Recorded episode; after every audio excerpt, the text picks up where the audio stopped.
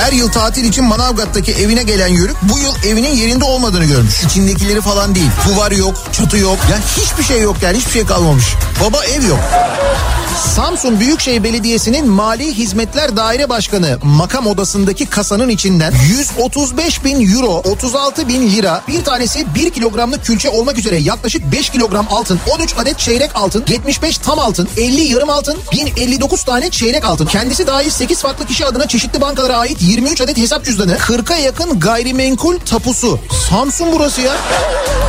İstanbul'da kaçak hastane operasyonu. İkisi doktor 5 kişinin gözaltına alındığı operasyonda hastalardan alınan tahlillerin içinde dondurma da bulunan buzdolabında saklanması dikkat çekti.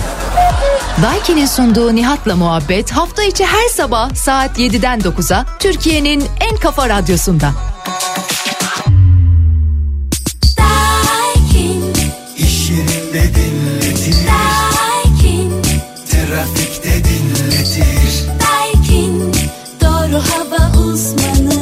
Daiki'nin sunduğu Nihat'la muhabbet başlıyor.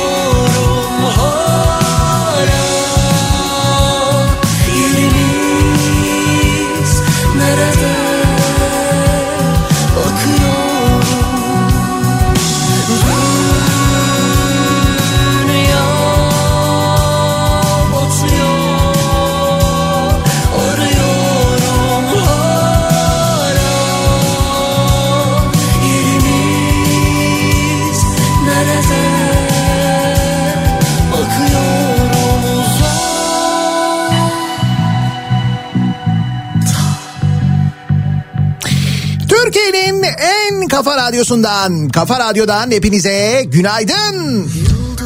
Yeni günün sabahında ve yeni haftanın başındayız. Parçalı bulutlu ve epey de soğuk hatta yer yer sisli ve puslu bir İstanbul sabahından sesleniyoruz. Türkiye'nin ve dünyanın dört bir yanına bu şekilde başlayan havanın önümüzdeki hafta boyunca yağışlı olmasını da bir taraftan bekliyoruz. Bugün öğle saatlerinden itibaren batıdan ve Güney Ege'den Türkiye'ye yeni bir yağışlı hava sistemi giriyor. Ve bu yağışlı hava 5 gün boyunca e, etkili olacak Türkiye genelinde. Mesajını gördüm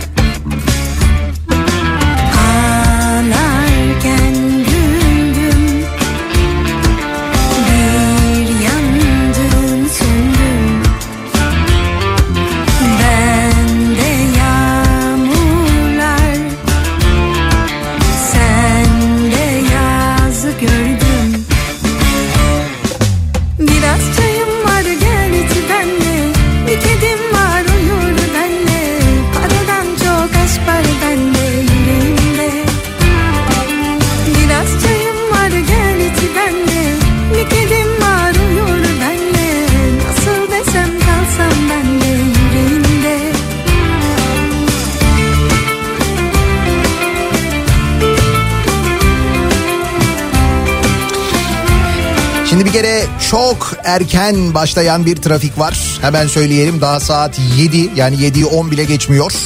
Daha bu saatten yoğun bir trafik var. Birazdan detaylarını veririz. İzmir'den mesajlar gelmeye başladı. Burada yağmur başladı diye. Nitekim e, radar görüntülerine, son radar görüntülerine bakınca evet. O yağışlı hava sistemi Ege tarafında ve Güney Ege'de özellikle şu anda yavaş yavaş Muğla tarafına doğru da ilerliyor. Ee, Adana tarafında gördüğüm kadarıyla Antalya'da, Adana'da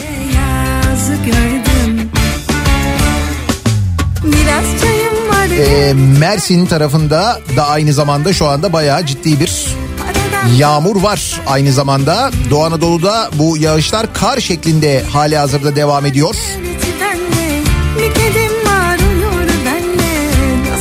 Bizde buralar bayağı sakin gibi görünüyor. Hava en azından parçalı bulutlu görünüyor ama durum öyle değil.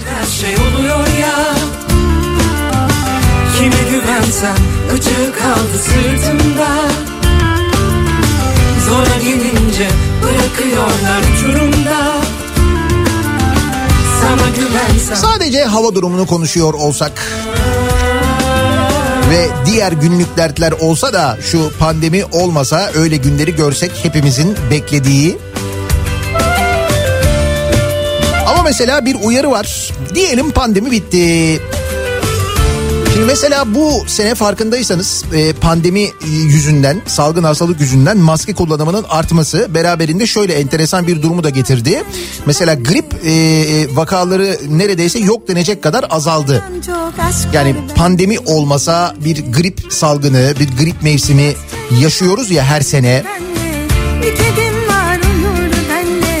İşte maske bunu önlüyor. Nitekim e, uzak doğuda mesela yani pandemi olmasa bile ciddi bir maske kullanımı alışkanlığı var.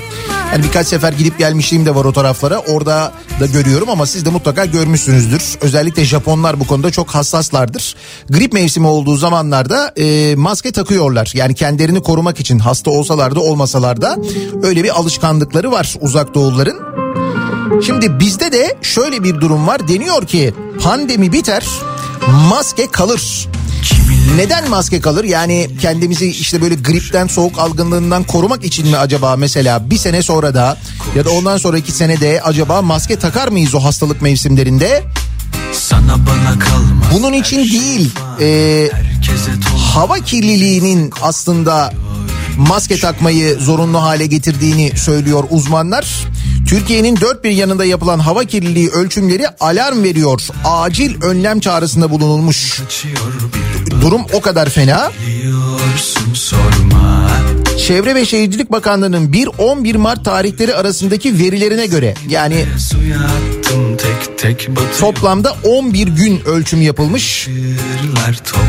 Bu ölçümlere göre Türkiye'deki hava kirliliği ölçümleri alarm veriyor. İstanbul'dan Şırnak'a, İzmir'den Kahramanmaraş'a, Bursa'dan Zonguldak'a Türkiye'nin dört bir noktasında 11 gün boyunca hava kirliliği değerlerinin en az 4 gün olması gereken günlük sınır değerlerinin çok üzerinde olduğu görülmüş. Yani pandemiden sonra da eğer maske takmaya devam etmek istemiyorsak bu konuda önlemler alınmalı diye Greenpeace mesela uyarıda bulunmuş. Şöyle örnek vereyim size. Misal İstanbul'da Mecidiyeköy, Esenyurt, Sultan Gazi ve Ali Beyköy'de 11 günün 7'sinde hava kirliliği ölçüm sonuçlarının limit değerlerinin üzerinde olduğu görülmüş. Ali Beyköy'de 9 Mart'ta hava kirliliği ölçüm sonuçları sınır değerin neredeyse 4 katından fazlaymış. Yani sokağa çıkmayın denecek kadar kötüymüş. Kimse böyle bir şey söyledi mi? Söylemedi değil mi?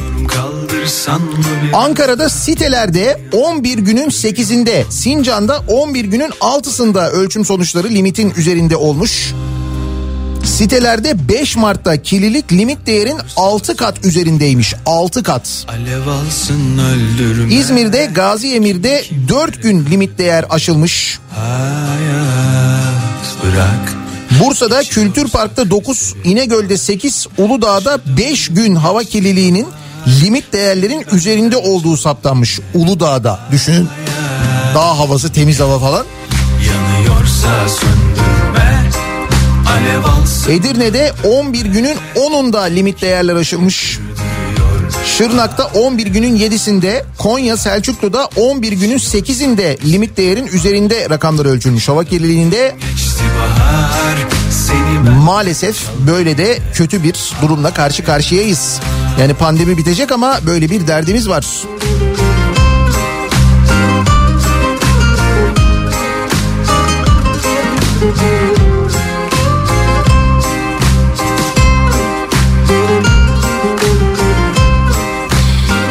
Yandan pandemide durum nasıl diye bakarsak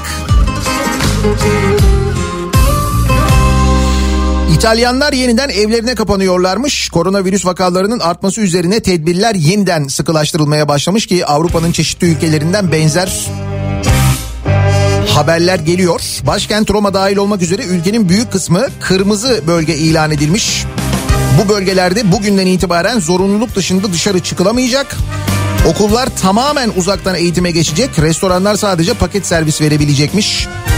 İtalya'da böyle bir karar alınmış yeniden. Bugün e, Türkiye'de bu harita ile ilgili bir güncelleme yapılacak biliyorsunuz. O renkler değişecek mi? Değişince ne olacak? O şehirlerde nasıl bir karar alınacak? Nasıl bir önlem alınacak? Böyle bir beklenti var bugüne dair. Tanrı'nın laneti üzerimde kimliğimi göstersem bile insanların gözleri üzerimde aldıklarımı versem bile arsızlığın dibine vurmuş bu insanlar. Bizi çok yormuş. Ne yapsam olmuyor ne yapsam olmaz ne yapsam olmuyor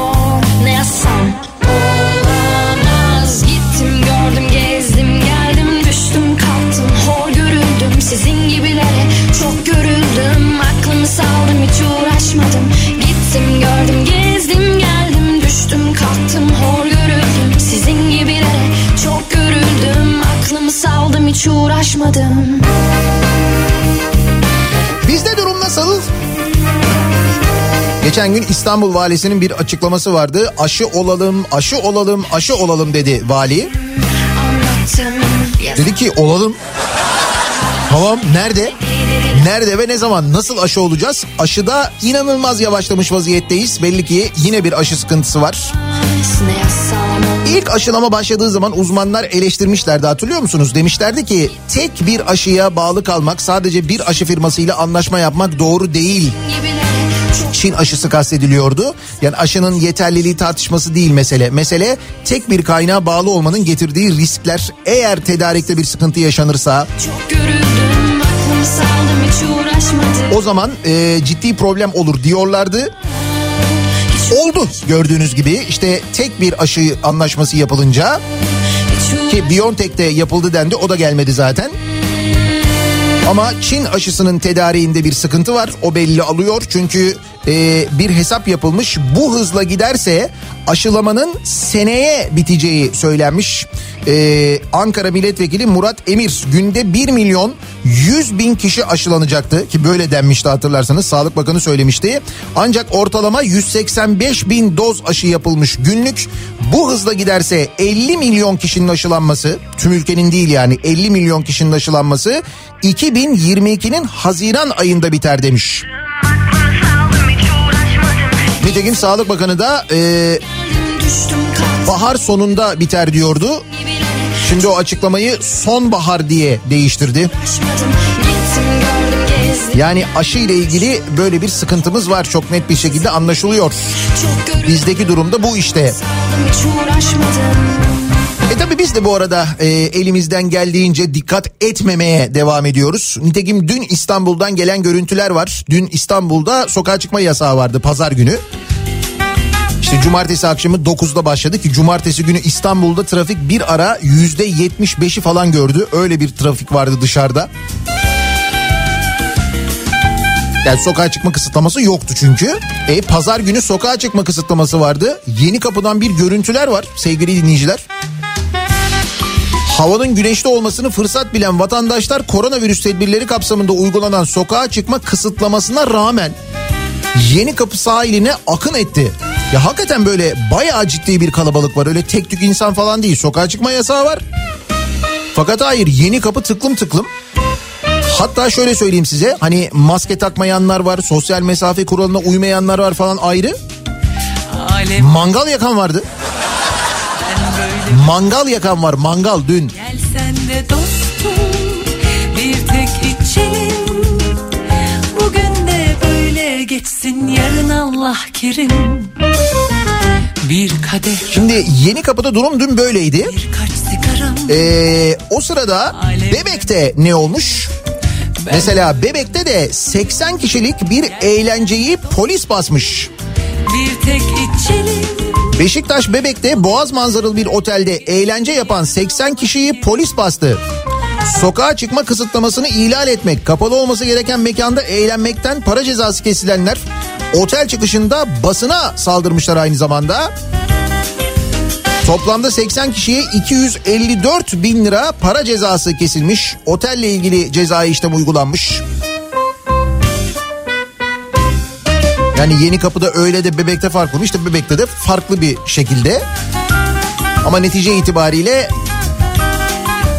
kalabalıkların bir araya gelmesinin önüne maalesef bir türlü geçilemiyor.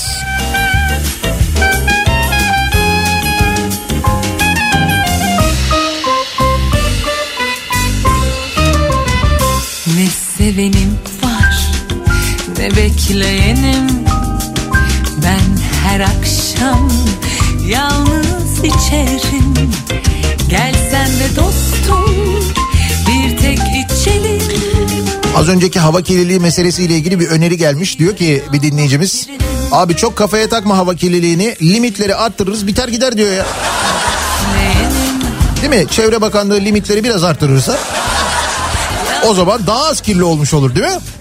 Gelsen de dostum bir tek içelim Bugün de böyle geçti yarın Allah kerim Bugün de böyle geçti yarın Allah kerim Bugün de böyle geçti Nasıl bir sabah trafiğiyle işe gidiyoruz peki? Pazartesi sabahındayız. Haftanın hemen başındayız. Sokağa çıkma kısıtlamasının sonrasında durum nedir? Dönüyoruz bakıyoruz.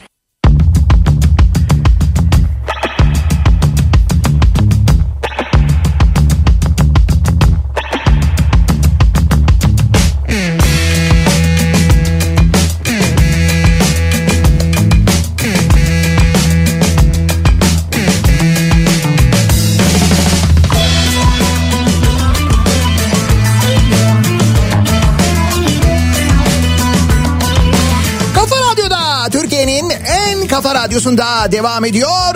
Daiki'nin sonunda Nihat'la muhabbet. Ben Nihat Sırdar'la. 15 Mart pazartesi gününün sabahındayız. 7.30'u 2 dakika geçtik. Sevda olmasaydı da Şimdi dün 14 Mart Tıp Bayramı'ydı. Elbette 14 Mart'la ilgili konuşacağız. Belki ertesi gün olması e, hani geçti canım 14 Mart dedirtebilir ama öyle değil. Bu sene özellikle daha da fazla konuşmamız gerekir. Sağlık çalışanlarına, tıp çalışanlarına daha fazla, daha da fazla kıymet vermemiz gerekir. Zaten kıymet vermemiz gerekiyor ama dediğim gibi o konuya döneceğiz. gönül Fakat yine aslında biraz e, tıpla alakalı bir konuyla başlıyoruz. Acil servis torbacısıyla başlıyoruz. Aha, acil servis torbacısı. Hani bu uyuşturucu kullanımının epey arttığını, uyuşturucunun artık her yerde bulunabildiğini falan zaman zaman konuşuyoruz ya. İşte bakkalda satılıyor, kuru yemişi de satılıyor, yok efendim nalburda satılıyor, oraya baskın yapıldı, buraya baskın yapıldı falan diye haberler geliyor. Adana'da torbacı olarak tabir edilen uyuşturucu satıcılarını operasyonla gözaltına alınan 16 kişiden 12'si tutuklanmış. Tutuklanan zanlılardan Emin O'nun güvenlik görevlisi olarak çalıştığı hastanenin acil servisi önünde uyuşturucu sattığı ortaya çıkmış. İşte acil yani Şüphelilerden Soner T'nin ise yakalanmamak için uyuşturucuyu horoz olarak şifrelediği öğrenilmiş. Biliyorsun horoz istiyorsun yani. Evet güzel bir şifre aslında böyle her zaman isteyeceğim bir şey horoz. Yani ya biz hep horoz alırız her gün.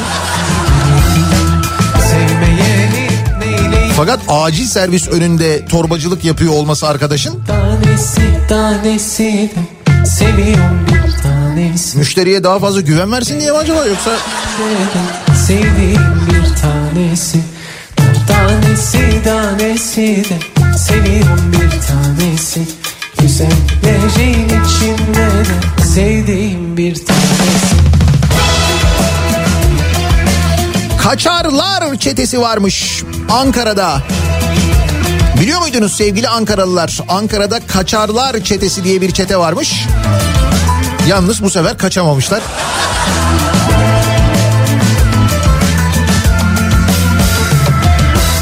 Ben sana söyleyeyim bence Ankara'da e, Ankara'da kaçarım zannedenlerin e, kaderi bu. Kaçamazlar. Özellikle bir arkadaş var. Eskiden görevli olan. Neyse dur biz şimdi bugüne bakalım. Başkentte Doğu illerinden getirdikleri uyuşturucu ve silahları aşevi görüntüsünde işlettikleri ve yoksul vatandaşlara yemek dağıtımı yaparken kafede sattıkları tespit edilen Kaçarlar Suç Örgütü'ne yönelik operasyonda 15 kişi gözaltına alındı. Uyuşturucuyu aşevinde mi satıyorlarmış? Al buyur işte az öncekilere şaşırıyorduk. Birçok iş yeri kurşunlama ve yaralama olayına karıştıkları belirlenen şüphelilerin polis takibine yakalanmamak için kiralık araç ya da ikiz plakalı araç kullan- kullandıkları öğrenildi. Kendilerini kaçarlar olarak tanıtan bir organize suç örgütüymüş bunlar. Kendini böyle tanıtıyorlar bir de. Oğlum bizim ismimiz kaçarlar lan. Kaç kaç kaç kaç. Felsefe bu yani. Dediğim gibi kaçamamışlar.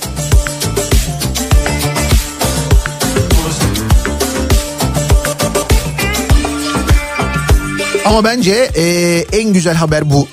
Yani güzel haber derken tabii haberin içeriği güzel değil de en enteresan olanı bu. Şimdi zaman zaman e, İstanbul'dan özellikle böyle haberler geliyor ama sadece İstanbul değil hatırlayın Antalya'da mesela e, Kolombiya'dan gelen bir e, işte hırsızlık çetesi bankadan çıkan birini soymuştu. Kolombiya'dan gelmişler adamlar. Türkiye'de hırsızlık yapmaya dünyanın dört bir yarından gelenleri duyuyoruz. Hatta İstanbul'dan özellikle Esencilis'tan ki Esencilis ismini almasına sebep zaten o. Öyle şeyler duyuyoruz ki işte Suriyeli çeteyle kavga eden ne bileyim ben mesela e, Iraklılar çetesini Faslılar kovaladı falan diye öyle haberler duymuyor muyuz? Duyuyoruz. Yani bunun mesela daha bir tık ilerisi olabilir mi acaba diye, daha bundan absürde olabilir mi acaba diye düşünüyoruz. Evet var. Çinli kripto para çetesinin elindeki 101 Çinli kurtarıldı. Yalnız olay Çin'de değil İstanbul'da geçiyor. Çinli kripto para çetesi var. Türkiye'de ve İstanbul'da ve bunlar e, Çin'den insanları getirip onları esir alıp e, ailelerinden kriptoyla şantajla para alıyorlarmış. İyi mi? İstanbul'daki Çin Başkonsolosluğu'na giden iki Çinli ülkelerinden yüksek maaşlı iş vaadiyle getirildiklerini pasaportlarına el konulup bir villada zorla tutulduklarını anlatmış. Kendileri gibi çok sayıda Çinlinin villala, villalarda tutulduğunu öne süren iki mağdur bu kişilerin çağrı merkezi kurduklarını, çağrı merkezi kurmuşlar. Çin'deki insanları aratarak hayali kripto para dolandırıcılığı yaptırdıklarını anlatmış. Bir de böyle bir şey var yanda. Yani hizmet skalası geniş çetenin. Ayrıca suç örgütünün kurduğu bir platformdan binlerce Çinliyi dolandırdıklarını söylemiş. Bunun üzerine polis ekipleri Silivri ve Büyükçekmece'deki villalara baskın düzenlemiş. 18 Çinli gözaltına alınırken zorla tutulan 101 Çinli kurtarılmış. Aramalarda 1 milyon 600 bin lira, 712 cep telefonu, 112 bilgisayar, çok sayıda dijital malzeme ele geçirilmiş.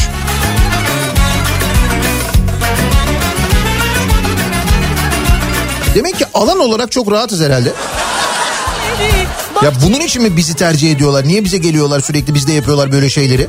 Sen o sevişleri gittin o günden beri. Hesapta Çin'den turist gelecekti hatırlıyor musunuz? Varyak diye bir gemi vardı Ukrayna'dan almışlardı. Bayağı bildiğin uçak gemisiydi aslında da. İşte böyle tamamlanmamış bir, bir haldeydi. Onu eğlence gemisi yapacağız demişlerdi. Biz de yemiştik. Boğazlardan geçişine izin vermiştik. Ee, onlar da demişler ki karşılığında da Çinliler e, turist olarak Türkiye'ye akın edecek. Biz de bir mutlu olmuştuk. Al buyur. verirse başkaları yar olur.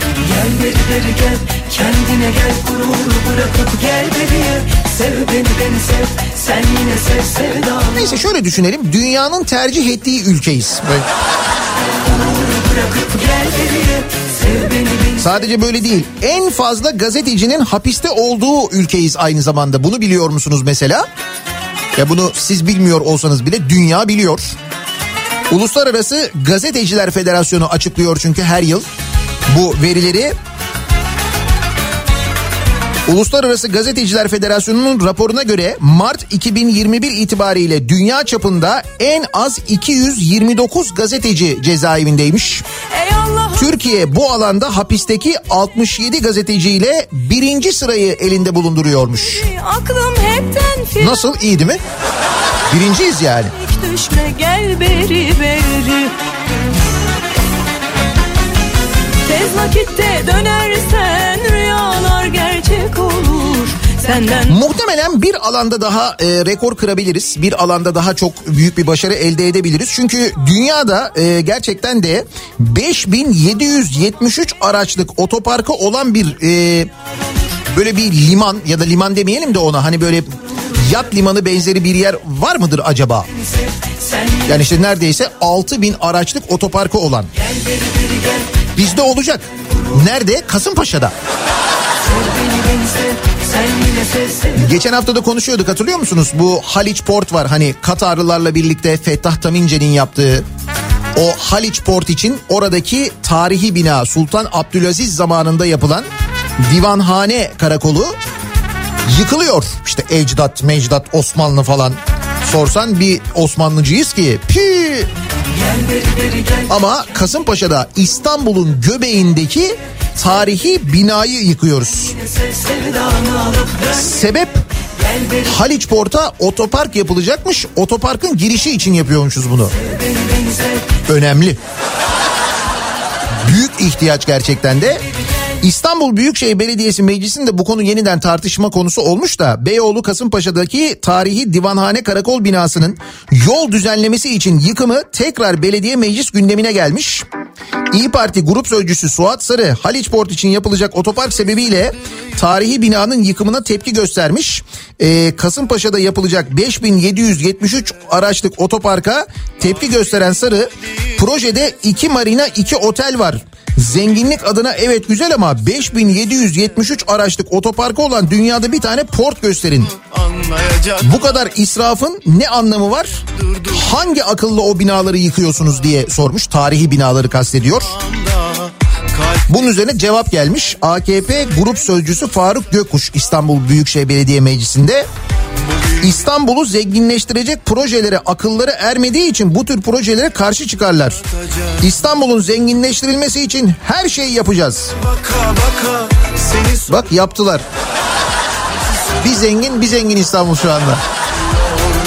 Hayır İstanbul bir zengin bir de yaptıklarına bak buyur. Aa İstanbul işte. Bölünen uykuları bilmiyorlar Gözüme baka baka seni soruyorlar Bu arada farkındaysan açıklamada hiç o tarihi binadan ne bileyim ben işte Abdülaziz'den falan hiç bahsedilmiyor değil mi? Hiç o yok yani. Kaderde yazılanı bölünen uykuları bilmiyorlar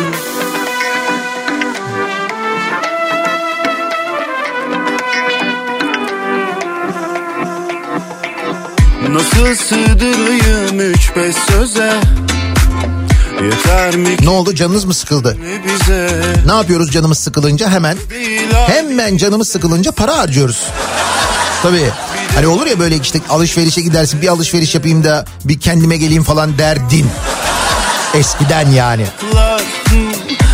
de O nedenle alışveriş de yapamayacağımız için biz şöyle para harcayabiliyoruz. onlar tamam Bizim ödediğimiz vergilerle nelerin harcandığını ya da nerelere para harcandığını öğreniyoruz. Ve bu şekilde alışveriş yapmış kadar bir rahatlıyoruz kendimize geliyoruz değil mi? Mesela Diyanet 5 yıldızlı otelde toplantı yapmış. Hani bütçe yetmiyor bize diyen 10,5 milyar lira bütçe alan birçok bakanlıktan daha fazla bütçe alan Diyanet var ya. İşte o Diyanet hatta e, vaazlarda mesela lükse yatırım yapmayın diyen, israf haramdır diyen Diyanet kurum içi seminerler için Antalya'daki 5 yıldızlı lüks otelleri tercih etmiş.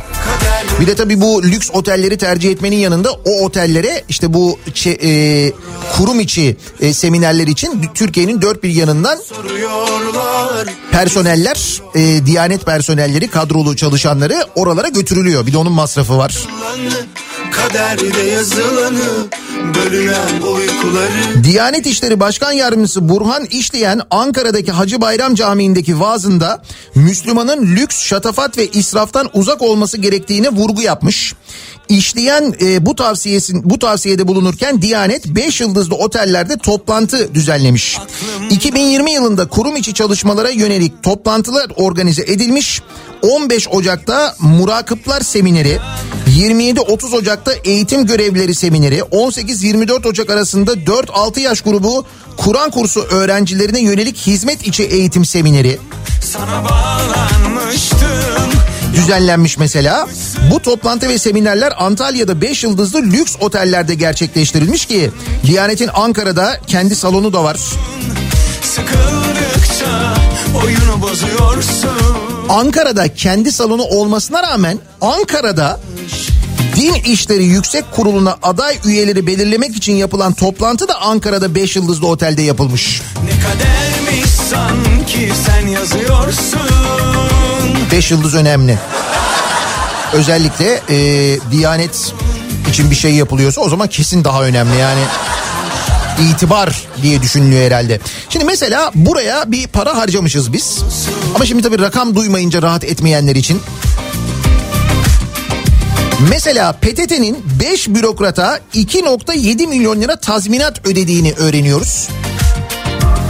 5 bürokrata 2.7 milyon lira tazminat. PTT'nin yan kuruluşu Bilgi Teknolojileri AŞ'de görevli genel müdür ve 4 yönetici 13 bin lira maaş ve 5 bin lira huzur hakkıyla göreve başlamış. Bürokratlar daha sonra görevden alınmış. PTT bürokratlara 2 milyon 794 bin lira tazminat ödemiş. Bu bürokratlarla sözleşme imzalandığı ve 3 yıl içinde her ne sebeple olursa olsun görevden alındıkları takdirde bürüt maaşlarının 36 katı tazminat ödenmesinin hükme bağlandığı ortaya çıkmış. Aklınızda olsun bir daha böyle bir iş yeri sözleşmesi imzalarken 3 yıl içinde her ne sebeple olursa olsun görevden alınırsan bürüt maaşın 36 katını tazminat olarak isterim deyin. Sorarlarsa da PTT'de böyleymiş deyin. İyi değil mi bu? İki satırlık karalanmış CHP Zonguldak Milletvekili Deniz Yavuz Yılmaz 10 ay çalışıp 558 bin lira tazminat alan var. Bazıları aynı zamanda PTT yönetim kurulu üyesi. Bir memur 30-40 yıl 30-40 yıl çalışıp emekli ikramiyesiyle başını sokacak evi alamıyor demiş. Ama işte onlar da memur. Başka bir şey, bürokrat başka bir şey. Bir de yanlış yerde çalışmışlar tabii. Sözleşmeyi imzalarken ona bakmamışlar falan.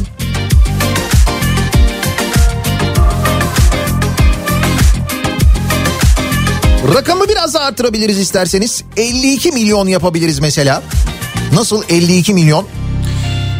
22 yaşında ihale zengini diye bir haber var. Bu da Gaziantep'ten gelen bir haber. Antep'te bizi dinleyenler radyoların sesini birazcık açabilirler. Çünkü onları direkt ilgilendiriyor.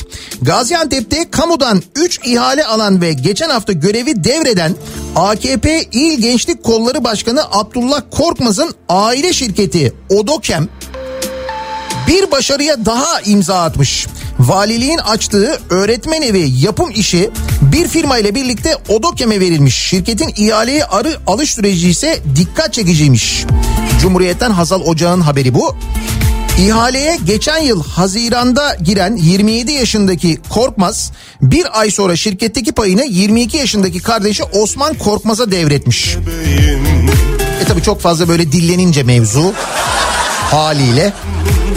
Kaç volkanı İhale sonucu da devir işleminin hemen ardından açıklanmış. Nasıl güzel değil mi? 52 milyon lira da buradan. İyi para yani. Ki daha önceden de alınmış ihaleler var ki konu olmuştu hatta gazete haberlerine. Gazete haberlerine konu olunca bakın AKP İl Gençlik Kolları Başkanı böyle ihaleler alıyor falan diye. Şirketi devretmiş.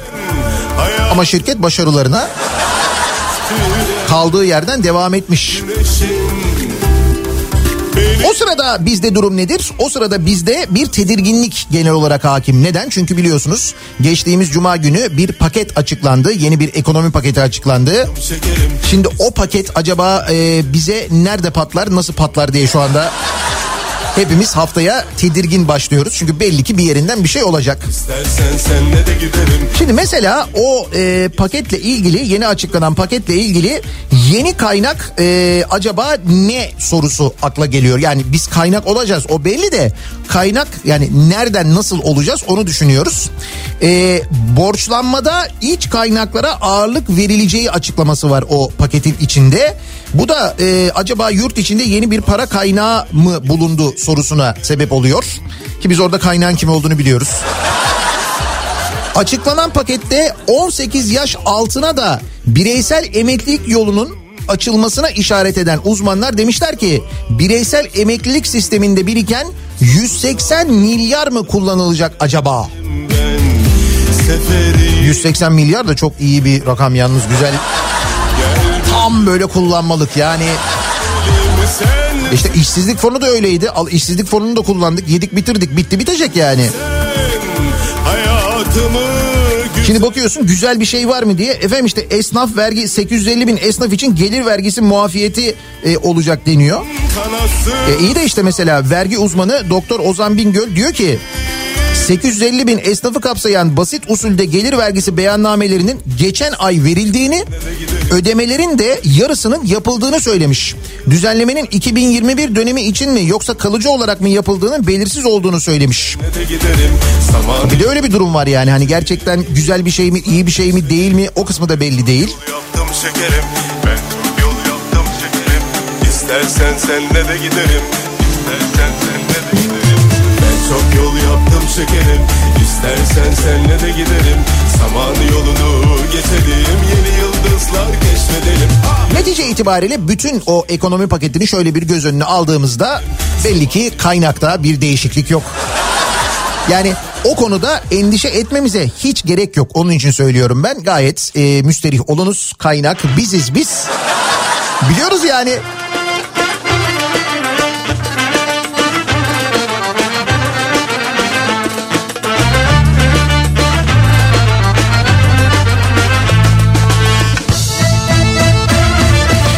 Hafta sonunun bir başka tartışma konusu da andığımız meselesiydi.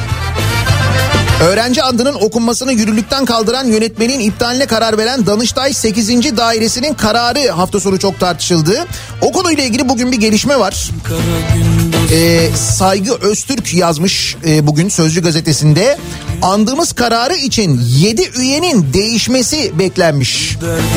Dava Daireleri Kurulu 8. dairenin kaldırılamaz dediği andığımız için önce kendi 7 üyesinin değişmesini beklemiş. Sonra çoğunluk sağlanınca andımızı kaldırmış. Neyin çoğunluğu e, olmuş Danıştay Dava Daireleri Kurulu'nda? Çoğunluğun sağlanması beklenmiş deniyor ya. Ne çoğunluğu? Cumhuriyeti sevmeme çoğunluğu mu? Yani neyi mesela andımızın içinde geçen neymiş acaba rahatsız eden? Türk'üm diyor, doğruyum diyor, çalışkanım diyor. Mesela bunlara karşı olanların çoğunluğu mu sağlanmış? Ne olmuş anlamadım ki. Şimdi konu Anayasa Mahkemesi'ne falan da taşınacakmış o belli. Bu arada e, devlet nişanı, cumhuriyet nişanı, liyakat nişanında bulunan Atatürk kabartması da Danıştay 10. Dairesi tarafından alınan kararla bir kez daha kaldırılmış. Senin de gençliğin elbet Bu Atatürk alerjisi ile ilgili bir çoğunluk sağlandığı anlaşılıyor. O, o çok net bir şekilde görünüyor. Danıştay'da demek ki böyle bir durum var. Bir Atatürk alerjisi çoğunluğu var. O anlaşılıyor yani. Aşkımız bitecek böyle giderse Bende hiç Şimdi geliyoruz 14 Mart'a. Dün 14 Mart tıp bayramıydı Türkiye'de. Ee, elbette sağlık çalışanlarının, tüm sağlık çalışanlarının, işte tanıdığı doktorların, hemşirelerin, hasta bakıcıların, sağlık sektöründe olanların bayramını kutladı insanlar. Kutlama tabii sembolik aslında kutlanacak bir durum olmadığı bir de pandeminin içinde düşündüğünüz vakit e, çok e, aşikar ama e, gerçekten de öyle bir noktadayız ki biz bakın sadece geçen sene e, bu pandemi sürecinde ki bir yılı geride bıraktık pandemi sürecinde. Pandemi yüzünden yani korona yüzünden hayatını kaybeden sağlıkçı sayısı 385 385 sağlık çalışanı hayatını kaybetti. Sadece bir sene içinde ve pandemi yüzünden oldu bu. Yani biz evlerimizden burnumuzu dışarı çıkarmaya korkarken, kendimizi kısıtlarken, maske üstüne maske takarken, e, işte dükkanlarımızı kapatırken, onu bunu yaparken falan bizzat o hastalığın göbeğinde çalışan insanlar, insanları iyileştirmek için çalışan insanlardan yani gerçekten kelimenin tam manasıyla kahramanlık yapanlardan bahsediyoruz. İşte 385 sağlıkçı geçtiğimiz bir yıl içinde hayatını kaybetti. Şimdi bu e, rakam gibi görünüyor. Her biri bir hayat, bir can. 385 ki bu 385 insanın 140'ı hekim bu arada. E, ama ben size başka bir rakam vereceğim. E, sağlıkçılara geride bıraktığımız 5 yıl içinde sadece geride bıraktığımız 5 yıl içinde buna bu son bir yılda dahil 23 bin saldırı olmuş. 23 bin saldırı. Şimdi hal böyle olunca e, hani kutlama, bayram çok böyle boş kelimeler haline geliyor maalesef. 2020'nin son 6 ayında 231 sağlık çalışanına yine şiddet e, uygulanmış. Bir şiddete maruz kalmışlar.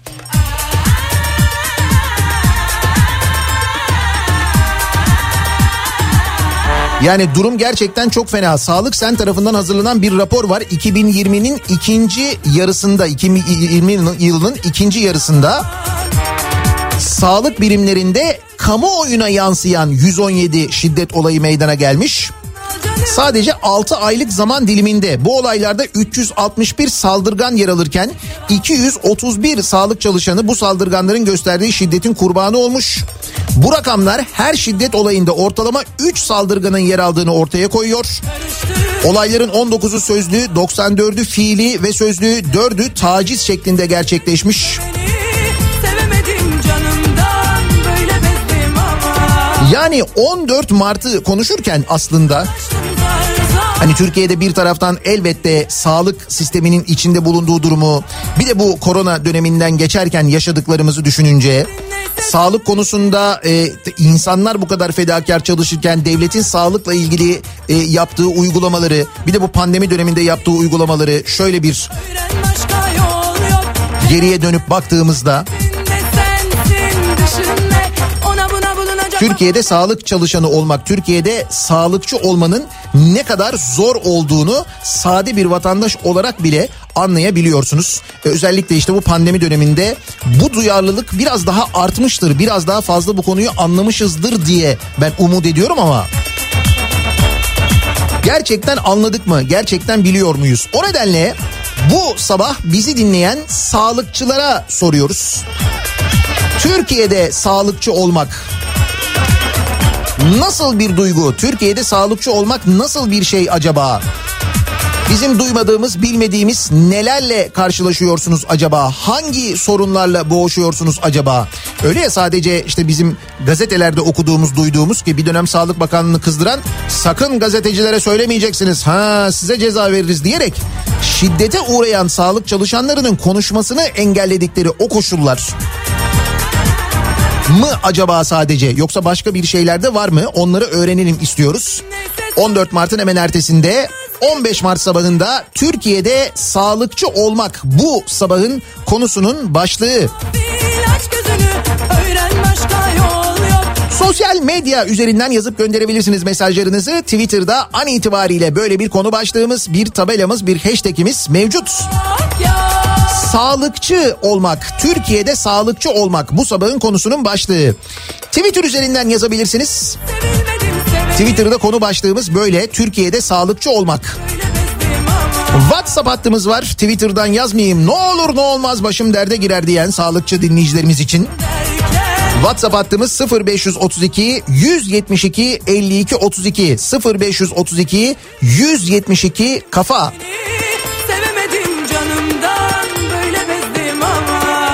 Buradan da yazabilirsiniz mesajlarınızı.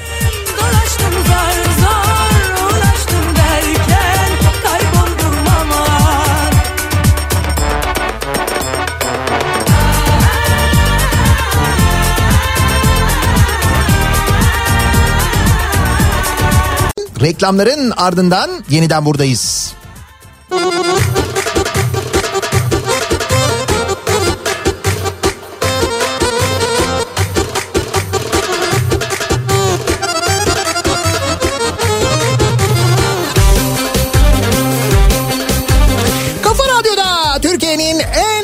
Radyosunda devam ediyor.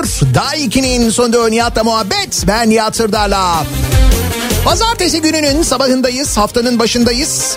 Haftaya başlarken hem enerjik olabilmek hem pazartesi sendromunu aşabilmek için hem de böyle bir alternatifimiz olduğunu bir kez daha hatırlatmak için. Yani sıktı mı canını değiştir. Bunu yapabiliyoruz biliyoruz. Hem bunlar için hem de bir söz verdiğim için bu şarkıyı çalıyoruz. Söyleyeceğim sözü birazdan ama açalım radyonun sesini buyurun. Kulluk eder insana Sıktı mı canını sıktı mı?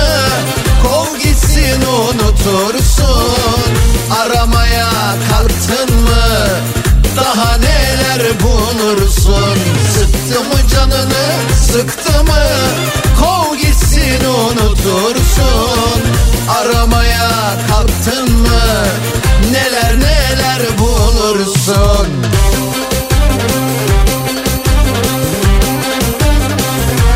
Dün 14 Mart Tıp Bayramı'nda Ee, Klinik Enteral Parenteral Nütrisyon Derneği ki KEPAN oluyor.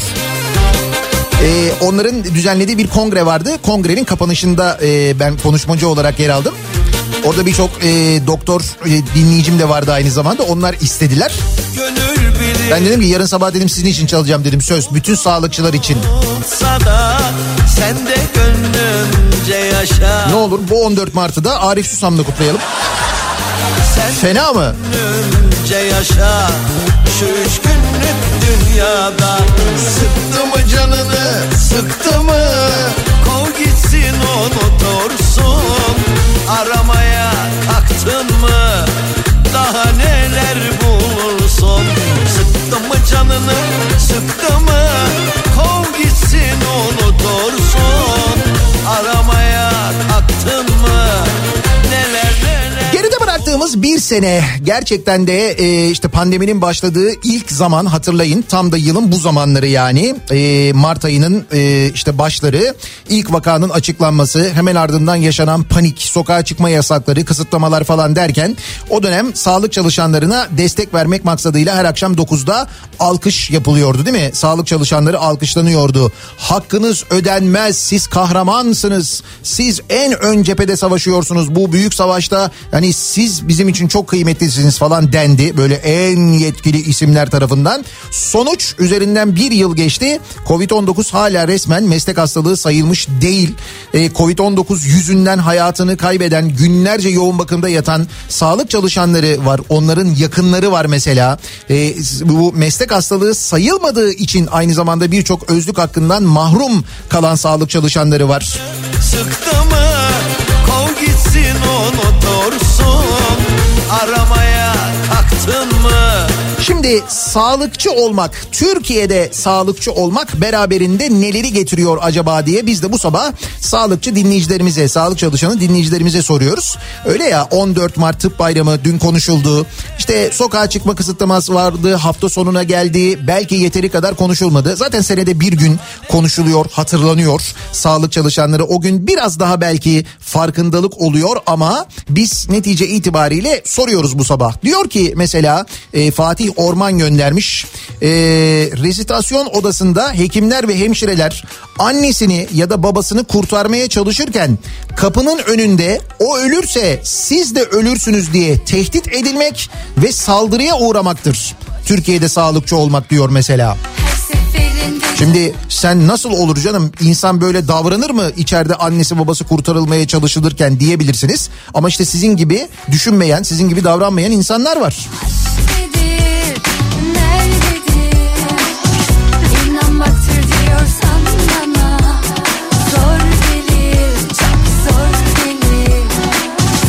Başrolde çoğu zaman bir kadın Eşimde bir erkek adım adım Kızım tıp fakültesi öğrencisi diyor mesela bir dinleyicimiz. Seneye hastanede olacak. Eşimle birçok senaryo geçiyor aklımızdan. Zorbalığa uğrayacak mı? Önce hocalardan sonra vatandaştan. Asistanlığında ayrı, pratisyenliğinden ayrı, uzmanlığından ayrı endişelerimiz var. Sonra da Allah korusun diye çünkü başka koruyan yok. Dua edip susuyoruz demiş. Şimdi mesela çocukları sağlıkçı olan bir e, sağlıkçı olmak için eğitim alan bir ailenin endişeleri bunlar.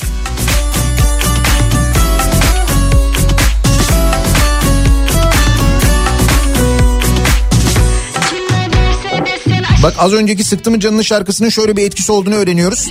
4 aylık çocuğum var. E, bu şarkıyı çaldığınızda ağlarken gülmeye başlıyor. Ben söylüyorum acayip pozitif.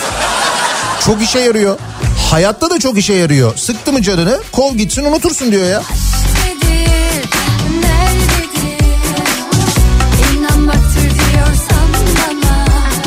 Baktın sürekli kendi evinde kaybediyor mesela. Yani hocayı hani diyorum belki ne bileyim.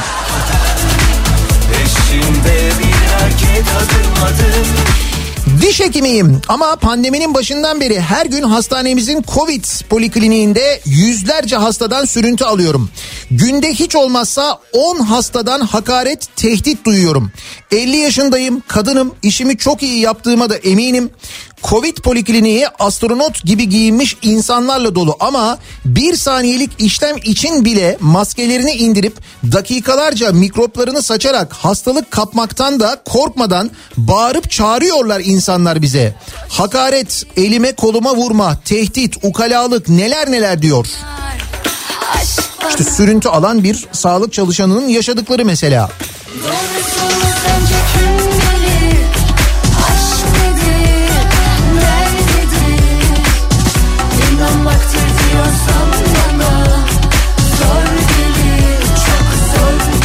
Türkiye'de sağlıkçı olmak sürüntü alırken hastadan küfür yemektir. Hem de kadın hastadan diyor mesela bir dinleyicimiz.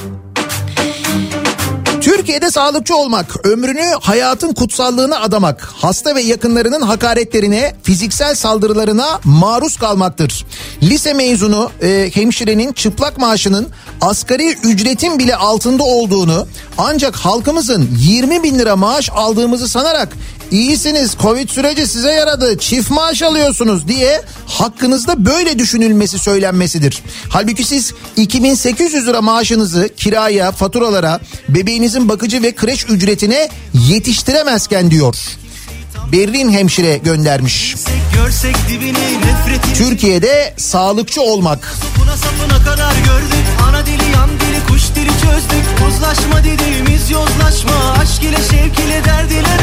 Türkiye'de sağlıkçı olmak, ameliyatta hasta hasta hayatını kaybetmiş haberini alan yakınları doktora saldırmasın diye ameliyat kapısına barikat kurmak demektir. Ki o barikat görüntüsünü hatırlıyor musunuz?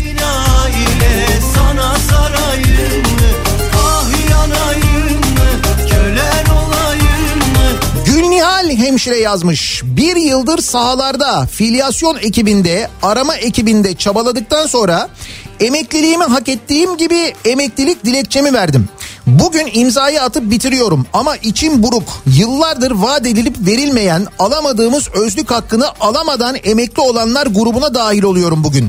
Pandemi döneminde bile sesimizi duymadılar ya zaten duyulmayız bir daha. İçimiz hep buruktu. Bu pandemi döneminde hepten bizi bitirdiler diyor. Yani bu dönemde hani alkışlıyoruz, hakkınız ödenmez, kıymet veriyoruz dendiği dönemde bile sağlık çalışanlarına kulak verilmediyse, onların özlük haklarında bir iyileşme olmadıysa bundan sonra hiç olmaz diyor bir sağlık çalışanı. Ah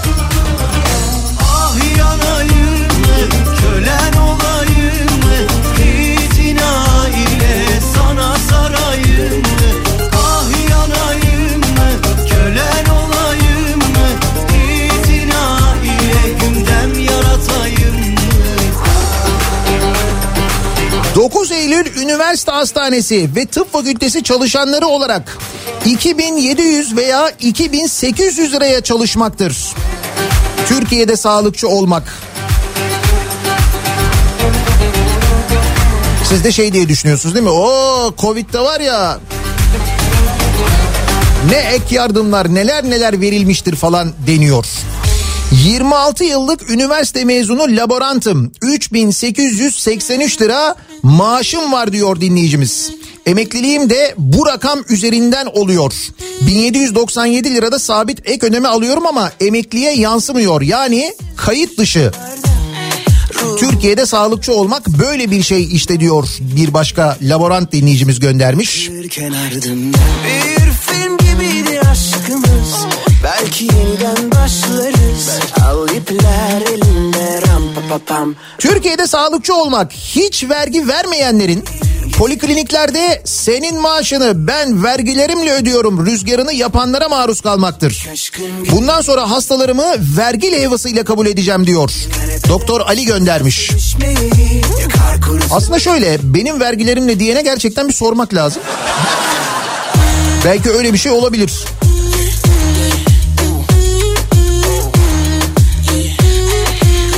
...16 yıllık hemşireyim. Türkiye'de sağlıkçı olmak... ...çocuğun hastayken evde bırakıp nöbete gitmektir. Fazla çalıştığın mesaini saati 15 lira olmasıdır. Türkiye'de sağlık az paraya kaliteli iş beklemektir. Küsmene söz yumamam boş boş sözlere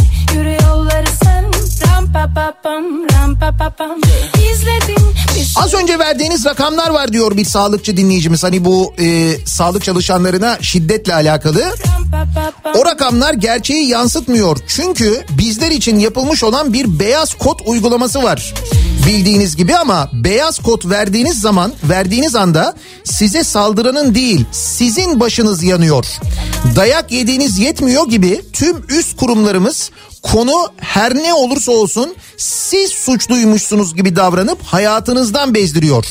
Daha önce bir hekim arkadaşım beyaz kod verdikten sonra yaşadıkları sonrası keşke beyaz kod vereceğime diğer tarafımı dönüp buraya da tokat at des- deseydim dedi.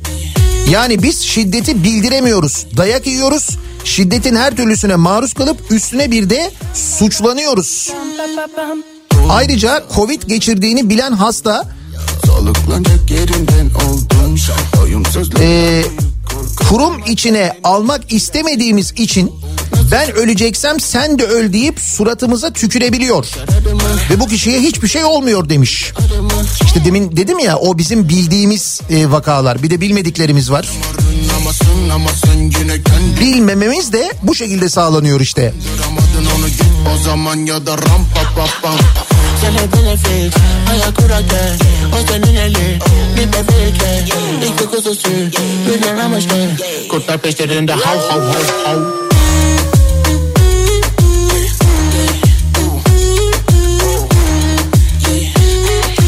Türkiye'de sağlıkçı olmak bugünün konusu, bu sabahın konusu. Dün 14 Mart'tı. Bugün konuşuyoruz. Türkiye'de sağlıkçı olmak düpedüz enayilik. Neden mi? Ne liyakat var, ne sorunlarımız çözülüyor, ne mobbingi bitiyor, ne şiddeti bitiyor. Sağlıkçılar sendika peşinde koşuyor, kendilerini sömüren sendikanın peşinde.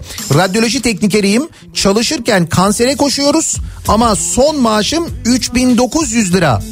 Bu gece yatmış maaşım diyor. Hangi telden bu Ne yiyeceğiz ne deneyeceğiz Diş hekimliği fakültelerinde 4D'li çalışan işçiler sağlıkçı bile değiller.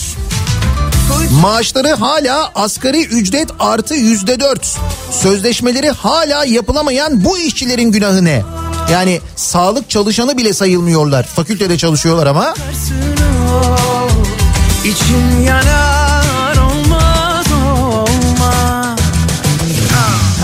Türkiye'de sağlıkçı olmak mobbinge, haksızlığa maruz kalmakla eşit. Yıllarca asgari ücretten maaş aldık, işten çıktım. Tazminatımı alabilmek için 6 yıldır mahkemenin bitmesini bekliyorum. Gece gündüz çalışıp nöbet tuttum. Neyin var diye sorarsanız bol bol kredi borcum var. Pandeminin ilk dönemlerinde de maaş alamadık. Sağlıkçıya en çok ihtiyaç olduğu dönemde işten çıkarılan arkadaşlarım oldu. Gencecik arkadaşlarım Covid'den yattılar. Aynı zamanda ben de yattım diyor. Hüseyin Kuzu göndermiş. 22 yıllık ameliyathane hemşiresiyim diyor.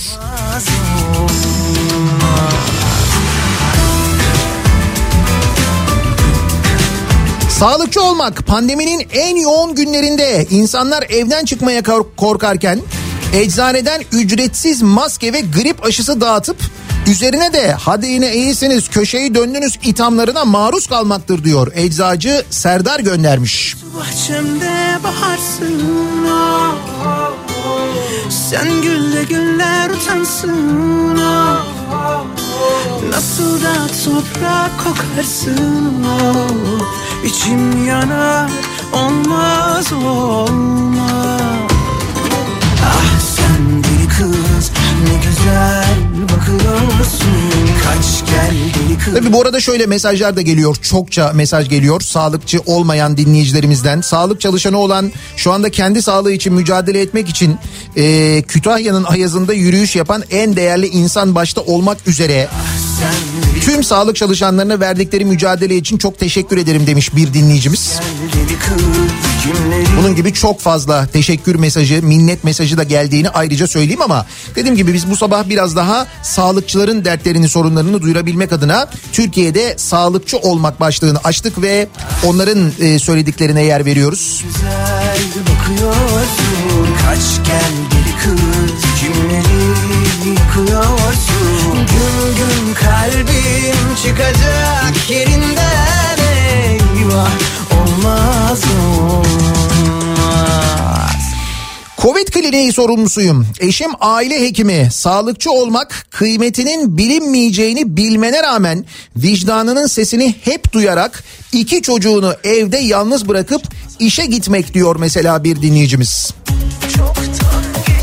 Pandeminin ilk başladığı dönemlerde ne kadar çok e, görüyorduk değil mi? İşte çocuklarını göremeyen ailelerin, doktorların haberlerini, sağlık çalışanlarının haberlerini nasıl içimiz acıyordu. Sonuç hakkınız ödenmez diyorduk. Ödemedik gerçekten de.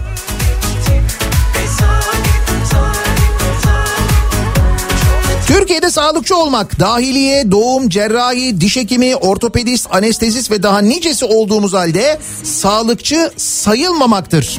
Evet biz veteriner hekimler her türlü alanda hizmet vermemize rağmen sağlık çalışanı sayılmıyoruz. Sadece pet sektöründe hayvan sağlığını değil kesimhane ve kasaplarda hayvanlardan insanlara bulaşacak hastalıkları tespit edip halkın sağlıklı hayvansal gıdaya ulaşmasını da sağladığımız halde sağlık çalışanı olarak görülmüyoruz biz veteriner hekimler diyor mesela bir dinleyicimiz. Biliyor muydunuz bunu mesela? Zalim senden sonra kaçtım Sırılsıklam aşktan geçtim İliklerime kadar sevdadan Ben Yüzünüze küfür edilirken işinizi yapmaya devam ettiğiniz bir iştir Türkiye'de sağlıkçı olmak. Geçtim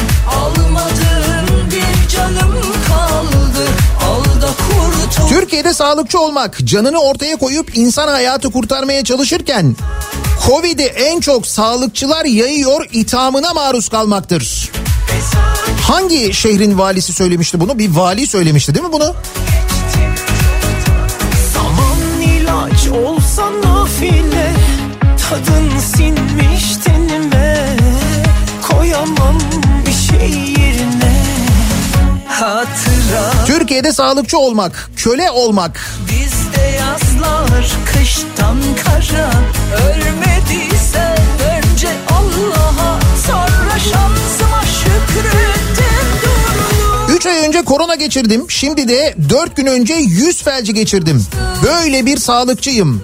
Acaba daha neler bekliyor beni diyor mesela bir sağlıkçı dinleyicimiz ve çalışmaya devam ediyor kendisi aynı zamanda. Temde candan vazgeçtim. Be hain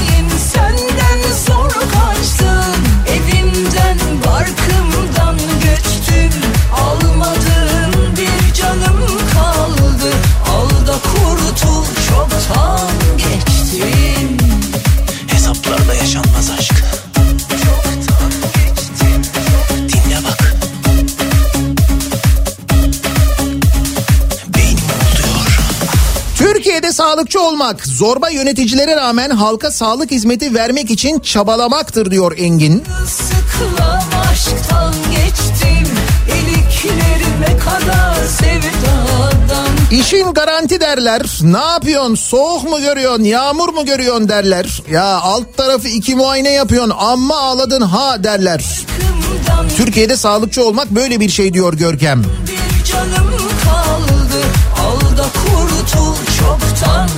Diyanet İşleri Başkanı Ali Erbaş sağlık çalışanlarına en büyük mükafat ahirette sizleri bulacaktır demiş. Türkiye'de sağlıkçı olmak yaşarken alamadığı yasal haklarını öldükten sonra öteki dünyada almaktır herhalde diyor. Bir başka dinleyicimiz de bunu söylemiş. Türkiye'de sağlıkçı olmak nasıl bir şey acaba diye biz bu sabah sağlıkçı dinleyicilerimize soruyoruz. Tıp bayramının hemen sonrasında pazar gününe geldi bu sene ama biz özellikle de bu dönemde dertlerini sıkıntılarını duyurmaya gayret ediyoruz. Reklamlardan sonra yeniden buradayız.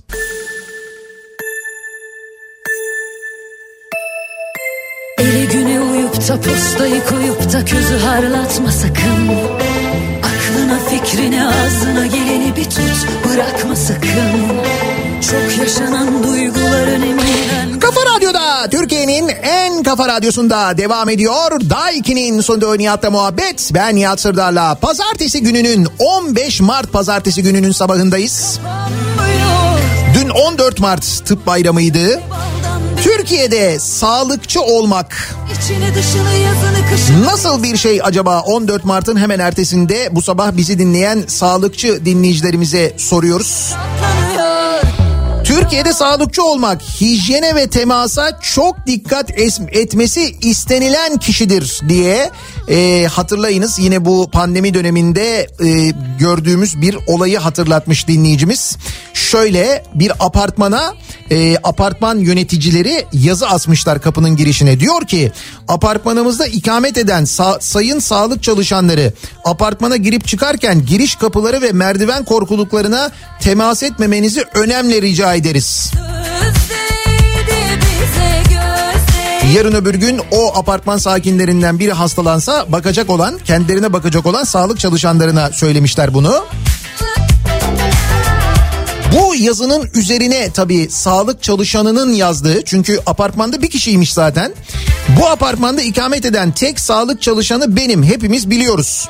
Bu virüs olayı er ya da geç mutlaka bitecek inşallah. Bu sürecin sonunda yine çalıştığım hastaneye gelecek. Kapımı çalıp odama girecek. Ceketinizi düğümleyip benden e, kendiniz için yine ayrıcalık isteyeceksiniz. İşte o zaman dilinizi koparır çenenizi kırarım bilginize diye yazmış o sağlık çalışanı da. Mutlaka görmüşsünüzdür daha önce ama görmediyseniz eğer.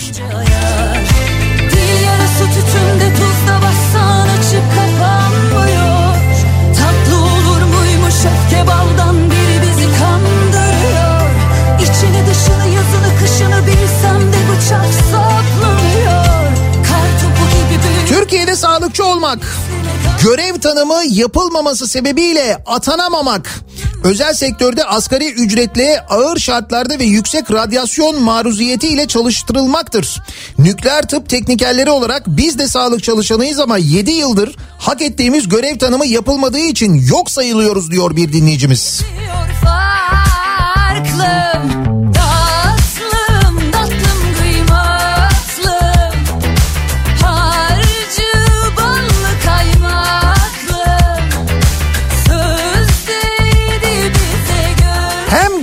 derdine çare bulunan sonra da üstüne dövülen, sövülen herhangi bir AVM'ye falan girerken her türlü üstü aranırken hastaneye girilirken çeşit çeşit kesici delici aleti elini kolunu sallaya sallaya sokulabilen ve bunlarla yaralanıp öldürülen bir de bunların bedava olduğu başka bir meslek yok hekimlikten başka diyor bir dinleyicimiz.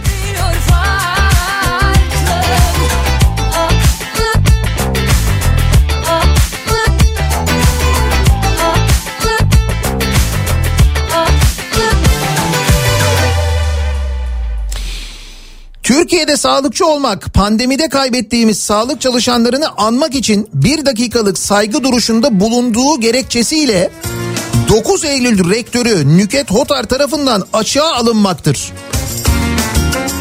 Böyle bir şey mi oldu 9 Eylül'de? Sağlık çalışanları için saygı duruşunda bulundunuz. Bu nedenle açığa alınan mı oldu? 28 yıllık hemşireyim. Herkes beni 6-7 bin maaş alıyor sanırken 3900 lira maaş almaktır ki onun da 1700'ü sabit yani emekliliğe yansımayan bir rakam. Sıfır ek ödeme diyor hemşire bir dinleyicimiz. 28 yıldır hemşirelik yapan bir dinleyicimiz. Ne masallar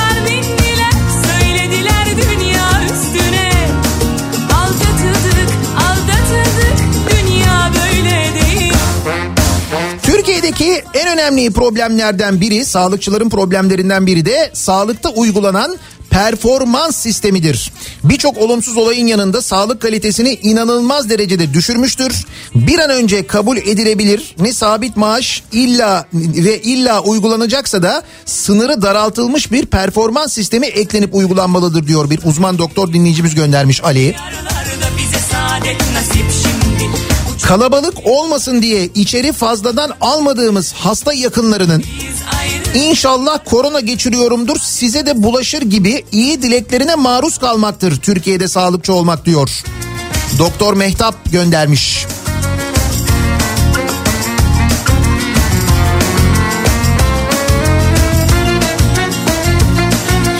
Söylenecek çok şey var. Çok doluyuz ama bu korona sürecinde bir şeye daha şahit olduk. Türkiye'de sağlıkçı olmak bir servise test yaptırılmadan yatırılan normal hastanın fenalaşıp Covid-19 olduğu tespit edilince kurum amiri tarafından siz ve arkadaşlarınız bulaştırmışsınızdır denilerek suçlanmaktır. Hastalara ve hastalıkla daha iyi nasıl sonuca ulaşabiliriz diye çözüm üretmeye çalışıyorsan ucu kendilerine dokunacak diye susturulmaya çalışılıp mobbinge uğramaktır. Hasta olursun bir geçmiş olsun bile çok görülür. Sağlıkçı olmak böyle bir şeydir. İstifa etmek istersin istifa etmen bile yasaklanır. İşte Türkiye'de sağlıkçı olmak böyle bir şey diyor yine bir sağlıkçı dinleyicimiz. Sağlıkçı olmak demek yakın uzak çevreler tarafından sürekli sömürülmek demektir. Bize saadet nasip şimdi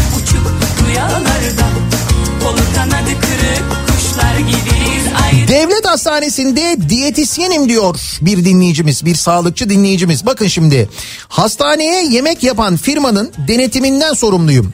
Firmanın malzeme çaldığını tespit ettiğim için firmanın sorumluları ve çalışanları tarafından bağırma, hakaret, üstüme yürüme ve tehdide uğradım.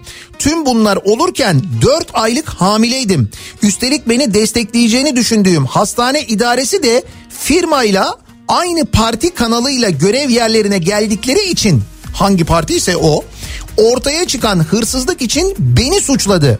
Başhekim, başhekim yardımcısı, mali işler müdürü gibi kişilerin odalarına çağrılıp günlerce ifade verir gibi kendimi savunmak zorunda kaldım ve firmanın maaşlarının ödenmesi için hak edişi imzalamam için bizzat ben gibi devlet memuru olan idare tarafından tehdit edildim diyor bir sağlıkçı dinleyicimiz.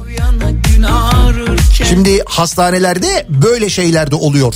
Hastane idarecileri nasıl o konumlara geliyorlar zannediyorsunuz? Liyakatle mi geliyorlar?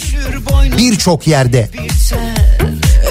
İşte o liyakatle gelmeyince parti kanalıyla gelince yine o partinin üyesi muhtemelen bir yemek firmasının da menfaatini engelleyince bakın ne oluyor?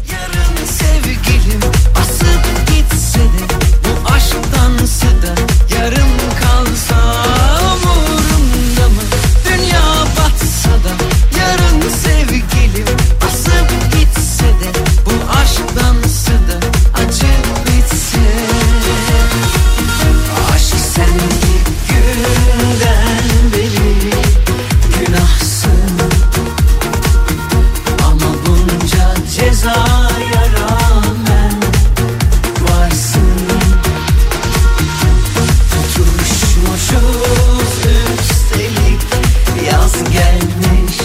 yaşında sınava girdim. Sene 1985. Ne olduğunu bilmeden kazandık. Yatılı okula gittik ve hemşire olduk.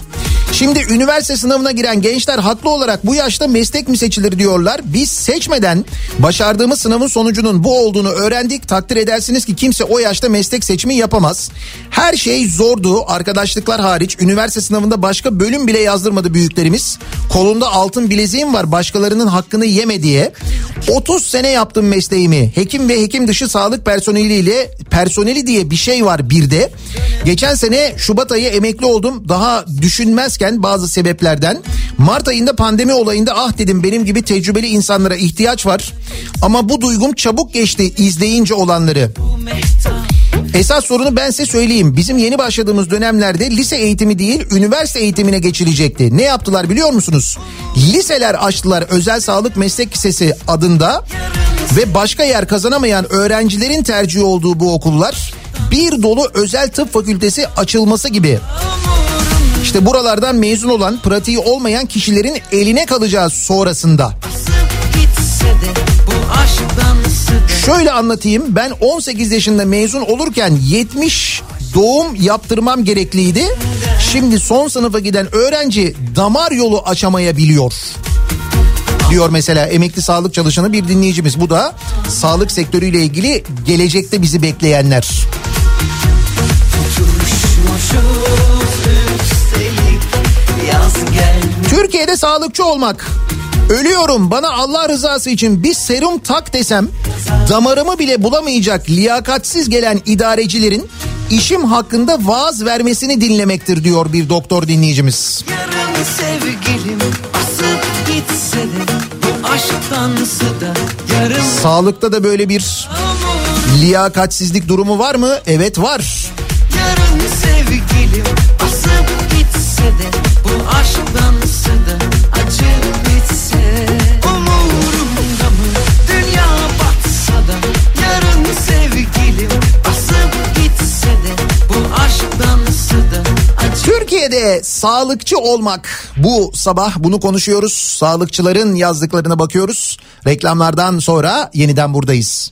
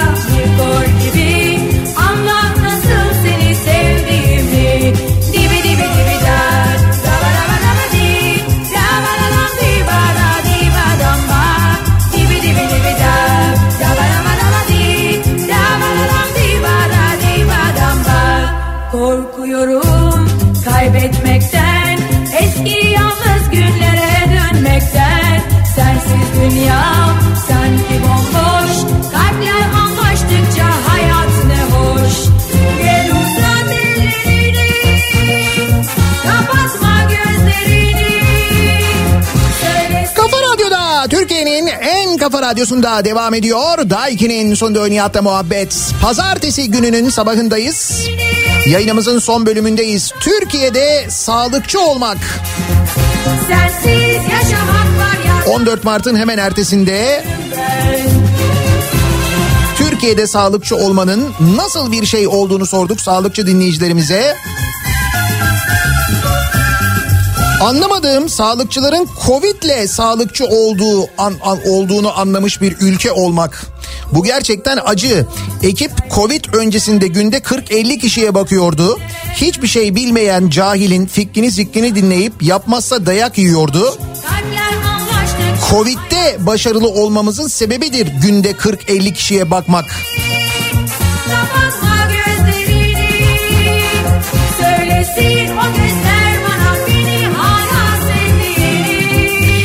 Aile hekimiyim. 25 yıllık doktorum. Covid'den şehit düşen birebir tanıdığım meslektaşlarımın çocuklarının ortada kaldığını görünce hayat sigortalı tüketici kredisi çektim. Ayrıca vefat teminatlı hayat sigortası yaptırdım ki hiç değilse üniversiteyi bitirene kadar gereken para ellerinde olsun diye. Türkiye'de sağlıkçı olmak çocuklarının geleceğinden bu şekilde endişe duymak demek diyor. Doktor Mehmet göndermiş. Geleceklerinden hem kendi geleceklerinden hem ailesinin geleceğinden endişe duymayacağı 14 Mart'ı gerçekten bayram gibi kutlayabilecekleri koşullara ulaşmalarını dileyerek bitirelim yayınımızı. Tüm sağlık çalışanlarının önünde saygıyla eğilerek aynı zamanda minnet borcumuzu bir kez daha hatırlatarak özellikle bu dönemde.